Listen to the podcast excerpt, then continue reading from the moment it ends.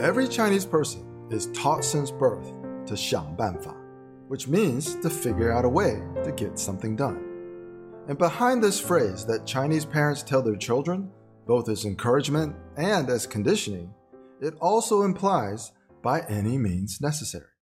Just a generation ago, China experienced massive famine through the Great Leap Forward, and the survival instincts left behind can still be felt in how parents and grandparents teach their children today. Perhaps this is why it seems most Chinese people are so creative in getting things done and leveraging their Guanxi connections just to gain an advantage. But let's think a little deeper.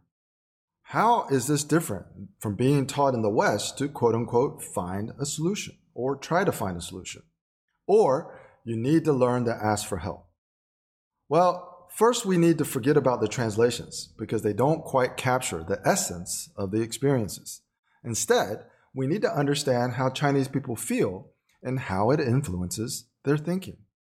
In the Chinese cultural context, asking for help or even asking questions, as we're accustomed to doing in the West, is the opposite of 想办法. Chinese children are taught in strict disciplinary terms to never question authority. Curiosity is not encouraged, while discipline and harmony are integrated into every aspect of Chinese life. So, this is where any belief in quote unquote universal values sets the stage for conflict.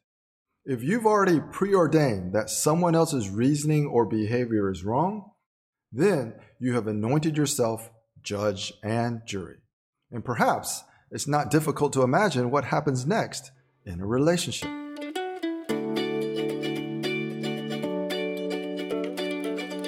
After my conversation with Mr. Bauer about Richard's shenanigans, my separation package was quickly approved and I was ready to move on. In retrospect, I believe even a conservative German company realizes that sometimes it's better to 睁一只眼闭一只眼 or turn a blind eye to the details of Richard's activities. They had enjoyed the market penetration he'd created for almost a decade, with perhaps only occasional uneasiness with some of his explanations. So it was unwise to suddenly send in paratroopers. Of course, I'm referring to my sudden presence in his backyard. The only way to change things internal to China is to change things from within.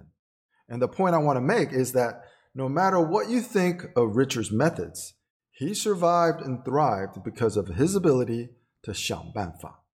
And when we stop judging Chinese people for their actions and begin having a little more empathy, we realize how foolhardy it is to assume that they should have the same moral and ethical guardrails as we do in the West.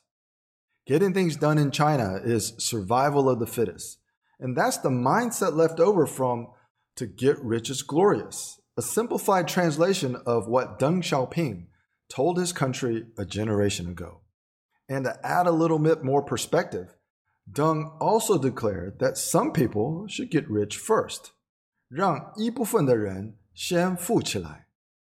China isn't a level playing field, and nothing is designed to be fair.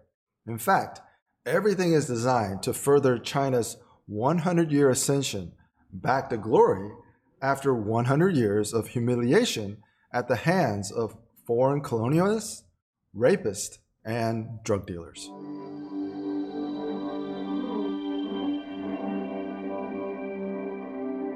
China is not homogeneous and there are no absolutes in anything we say or analyze about how Chinese people think and behave.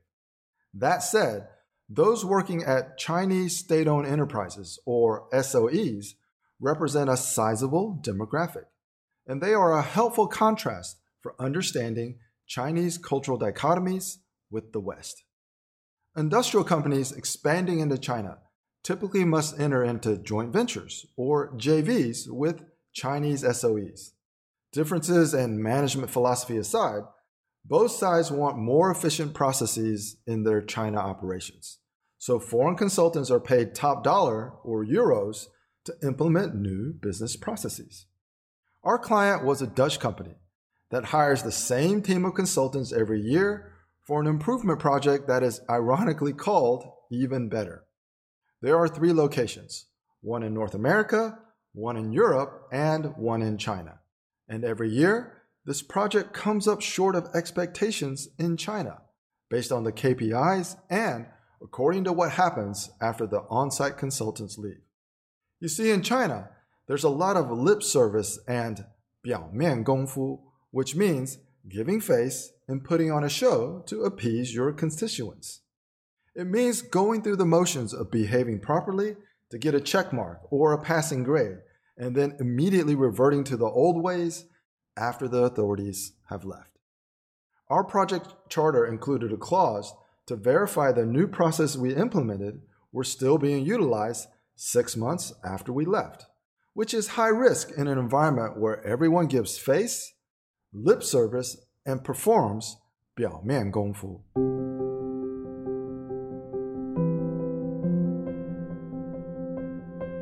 I don't think this will work in China. Our system works everywhere in the world, so you just need to trust the process, and they will eventually accept the new ways of working.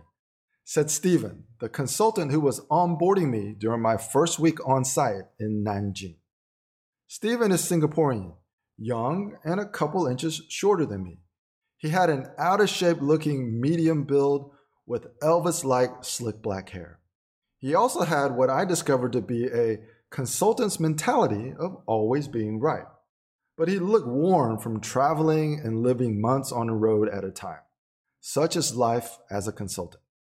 Stephen was involved in the Even Better project the year prior, so he likely assumed they brought me on board because the feedback from local management was they wanted a quote unquote Chinese speaking consultant, as if language was the only reason this program failed in China year after year. After all, what can go wrong with on site consultants training, measuring, and documenting the daily and weekly process of a carefully designed project charter with milestones and deliverables every step of the way? After a week of teaching local team members how to have effective meetings and getting buy in from the Chinese management team, you'd think our proven methodology would take care of itself.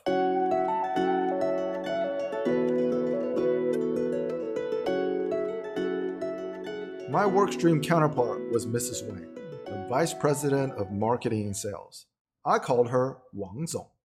Mrs. Wang was a kind looking Chinese woman around 50 years old, with a lifetime working at a Chinese state owned enterprise. Actually, every local staff member at our client site only knew one career working at an SOE. So everyone had a baseline iron rice bowl mentality. Yao Wenqing, Deng Baodong, Chen Bing, and Hua Bao. Yes, I still remember the Chinese names of the four member sales team assigned to the Commercial Excellence Workstream. Yao Wenqing and I hit it off right away because he was a huge NBA fan. He couldn't believe that I played on the same basketball court with Kenny Anderson and Dennis Scott, former NBA players from Georgia Tech, who played pickup games around campus during the offseason. Kenny lived in the dorm room next to mine at Woodruff Dormitory, so I saw him quite a bit on campus before he left for the New Jersey Nets after only two years. Yao Wen Wenqing was short and a little chubby with a jovial smile and the youngest SAIL team member, which probably meant he had a little bit more ambition than Hua Bao, who'd been working at Sinopec for almost 20 years.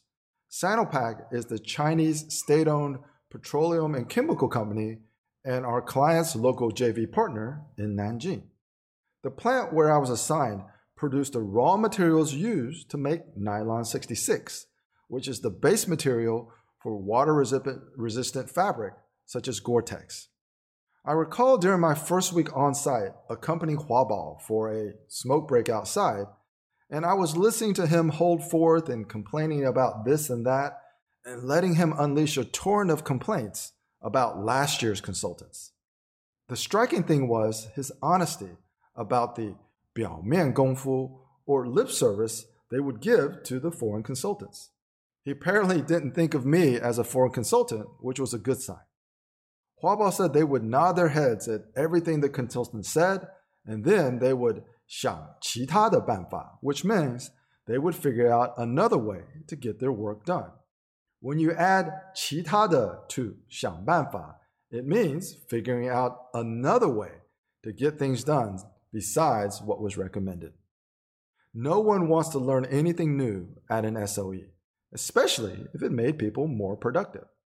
But they all went through the motions in front of the overpaid foreign consultants in a classic display of 表面功夫, the martial arts of superficial deception. Let's pause and think about this for a moment. I made over a thousand US dollars per day, plus expenses, and stayed at a five star hotel paid by Sinopec to train them on something they thought was useless. They earned less than a tenth of the amount I was receiving. So, within the context of their iron rice bowl mentality, what would be their motivation to help us meet our KPIs? Now, let's think about this culturally. If they completed their tasks more eff- effectively and more efficiently, they might be rewarded with more work at the same level of compensation. That's the logic of their thinking. And if they didn't receive more work, they'd be left having to 打发时间, which means they'd have to kill time. These are the iron rice bowl mentality symptoms, doing the minimum amount possible to keep rice on the table and your family fed, all the while believing that the nail that sticks up will get hammered down.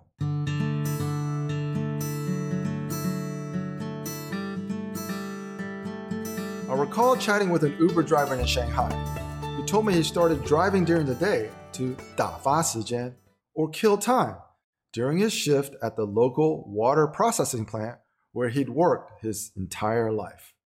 He literally had one task that he had to perform twice per day. in the morning, review the meters and check a box that everything was running smoothly.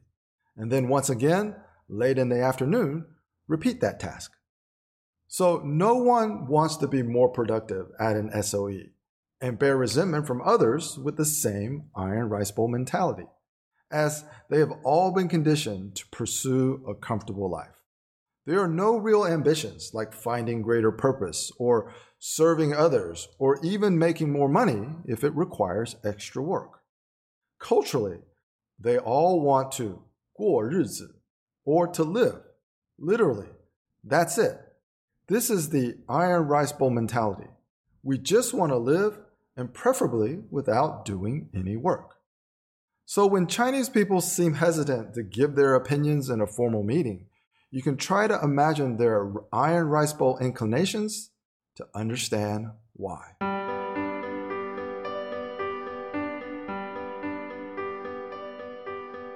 Mrs. Wong was my workstream counterpart for commercial excellence. I would walk into her office every day to chat about anything and everything, related or unrelated to our project charter. It turns out our initial icebreaker was talking about Chinese tea. I had recently begun learning Chinese tea drinking ceremonies after my wife's uncle had given me a very expensive Jinjunmei, a famous black tea from the Wuyi Mountains or Wuyishan in Fujian province. I brought the Jinjunmei along with a Chinese tea brewing set to Nanjing with the idea that it could help me foster closer Guanxi relationships. A simple tea ceremony begins with boiling water and rinsing the utensils, the little teacup, and the little teapot. Next, you smell the tea leaves. Jinjunmei has a deep, smoky, sweet, fruity, and flowery aroma that prepares you like an addiction for what's to come. A few pinches of the dry, shrunken tea leaves are placed into the teapot, and they are rinsed swiftly with boiling water. The teapot is filled with boiling water, and then it is poured onto the tea tray with a water catcher underneath a wood mesh top. This step is to clean the tea leaves before brewing. And it's okay to rinse the teacups again at any time throughout the process. Next, the teacup is filled to the rim with boiling water and this time a little cap is placed over the covering hole for about 20 seconds. The tea is then poured into a clear glass teapot with an open mouth so the reddish color of the tea can be examined. If it looks okay, the tea is then poured into tiny teacups smaller than a sake glass in front of each participant. The receivers tap their fingers twice next to the filled teacups, as an appreciation gesture and clamp the teacups on the outside edges with two fingers and raise the cup to their noses to sniff the aroma. Everyone begins sipping at their own pace, and the conversations start. This ritual then repeats and continues at, as the tea ceremony itself becomes an afterthought. And when the tea color becomes too light after a few cycles, the old tea leaves are dumped and replaced with a new batch. It worked. The, the tea ceremony gave us a common interest without Li Yi considerations. But penetrating deeper will require many more mutually beneficial conversations, face giving exchanges, and overtures for connections and opportunities. I had to take a personal fall for missing all of our KPIs during the first couple of weeks because I knew it would be unwise to rush the process. Stephen wasn't happy, but he could see that I socialized with all the local Conrads like I was one of their own.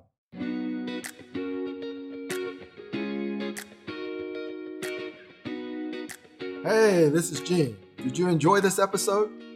Chinese tea ceremonies that can last hours during a workday reflect the Chinese mindset of killing time as a ritual while deepening guanxi as a custom. It wasn't unusual for me to have multiple tea ceremonies every day while working on site in Nanjing, five days a week for 40 straight weeks. But it wasn't until the daytime tea ceremonies carried over into after work activities that I earned the trust needed to influence behaviors and outcomes. So, try to enjoy and appreciate more Chinese traditions. And with each interaction, you'll move one step closer to that enviable position on the inside, where the Chinese grass is always greener.